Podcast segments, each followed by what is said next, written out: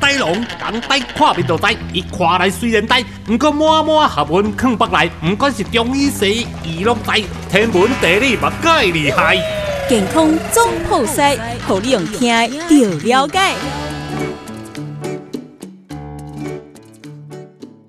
面对不断的变种，有时候我们在想我们人到底跟病毒要共存到什么样的程度？曾经我听过一个医师说，10年内全台湾的人都要面临一次中 COVID-19 的状况，只是说看你今天打了几剂，1剂、2剂、3剂，甚至是不是要再追加到第4剂，甚至有些国家现在已经开始普遍打第3剂了。怎么办？在传统的医学，我们想到了中医，所以我们今天就邀请到健康总铺塞的专家呆龙来告诉大家，到底以传统医学来讲，它如何来对抗不断变种的病毒。欢迎呆龙。以现代的趋势来看呢，你就算美国，他已经大部分的人都打了2剂，对，打了2剂这个疫苗以后，他现在面对 Delta 也面临到一个问题，那这个问题就是说，他不但感染率高，而且死亡率还是会有点上升。当初疫苗本来就不是说要让你不被感染，它是不被重症而已，对不对？这个比较麻烦，这个我觉得说，那以这样子的疗效来看，这样是不够的，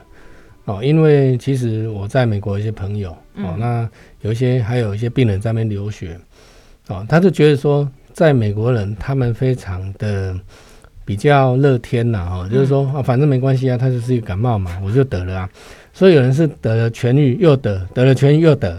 所以他得了2-3次以后，年轻人啊，大学生20几岁，他嗅觉就全部丧失。哇，所以完全呈现没有嗅觉的状况，对，而且是终身的吗？对，以我们病毒在中医论，我们觉得说它是一个上帝在造人的时候是一个坏掉的零件了。但是还是跟我们人体有共振，所以它会侵入我们身体，所以它算是跟我们人体有共振，有共振，它是一部分嘛，所以它是我们的一部分，对，我好不能接受哦。这个我们把它细分成一些分子来讲那这些分子它其实有跟我们共振，但现在的问题就是说，它以我们用比较良性的观点来看，就是说它来检验我们身体的一些缺陷。它是上帝用来检验我们身体的一些缺陷，我们有一些缺陷，我们就应该把它修复。那它告诉我们哪里有缺陷。那以冠状病毒为例，它就告诉我们 T 细胞， T 细胞的2个角，它这2个角其实跟我们肩膀有关系，它会从肩膀的气包进来，那包围进来以后，它掩盖住了胸腺，掩盖住胸腺以后，你 T-cell 的那个敏感度降低，它就没办法去辨识，没办法去辨识，它就可以，就好像我侵入你家的时候，我把你的警报系统关了，把你的这个录影系统全部给毁掉，那我进来你知道吗？你当然不知道啊，所以问题就是它就是用这样的方法。那人体其实有一个免疫轴，在我们的这个百会附近啊，它有一个免疫轴，那这个免疫轴呢很重要，所以现在我们在这么难预防的情况下，我们应该是用物理来战胜化学啦，因为现在大家都比较喜欢用这个化学的方法来处理物理的问题。 mRNA 疫苗，或像 AZ 这种腺病毒的疫苗，它是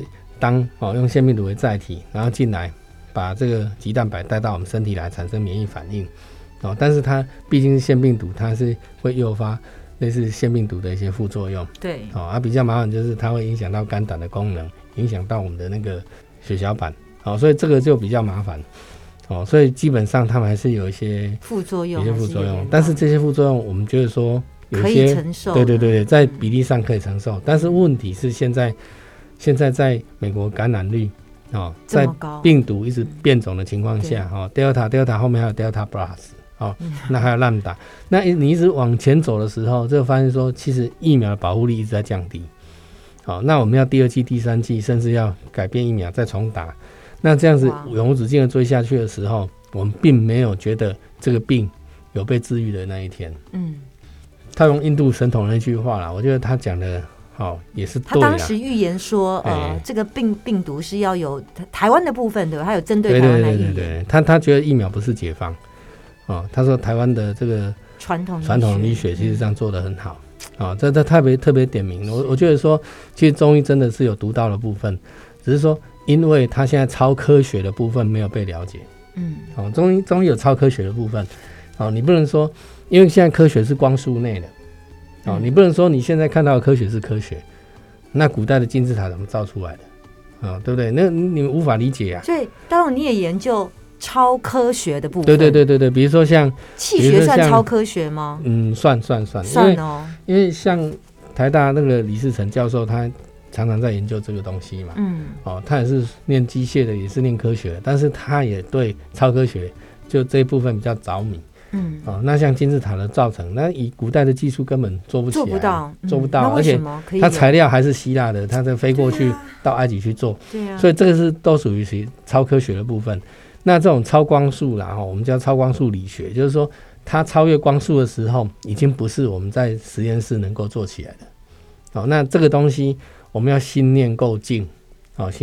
然后够善良，你才有办法超越去处理到这一部分。所以其实中医的中药来讲的话，它不是我们想象中分离什么成分来做治疗。只要这样的话，那我们植物长出来就是那个成分就好了，就不要是一个植物的样态。所以它告诉我们的是一个物理学。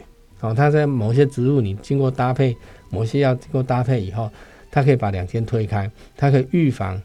这个 COVID-19 的气去包覆我们的那个T-cell 的两个角。那这样子不要去包覆的时候，我们 T-cell 不会被蒙蔽，那我们的免疫会属于激活状态，你进来我就杀，进来就杀，那这样子你怎么可能被感染？所以在这样的情况下，我们的中药其实可以做到预防，而不是 不只是治疗。所以听起来好振奋人心哦。其实我在美国就试过一些留学生投药啦，然后在瑞典就早在1年前那时候刚这个病刚刚起来的时候，那时候都在国外。那大陆就不用说，就更多。那很多人这样吃药，其实最像那个瑞典那个美国那留学生，他室友都中啦，对不对？他就没中啊。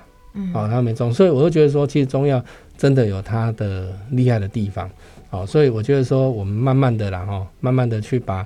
我们的传统医学发扬光大，对我们的身体是有很大帮助。是，就像印度神童说，我们台湾的传统医学是未来或许在面对病毒的时候，会是一个非常重要的一个解方。今天非常谢谢健康中波塞的呆龙，谢谢你的分享，谢谢。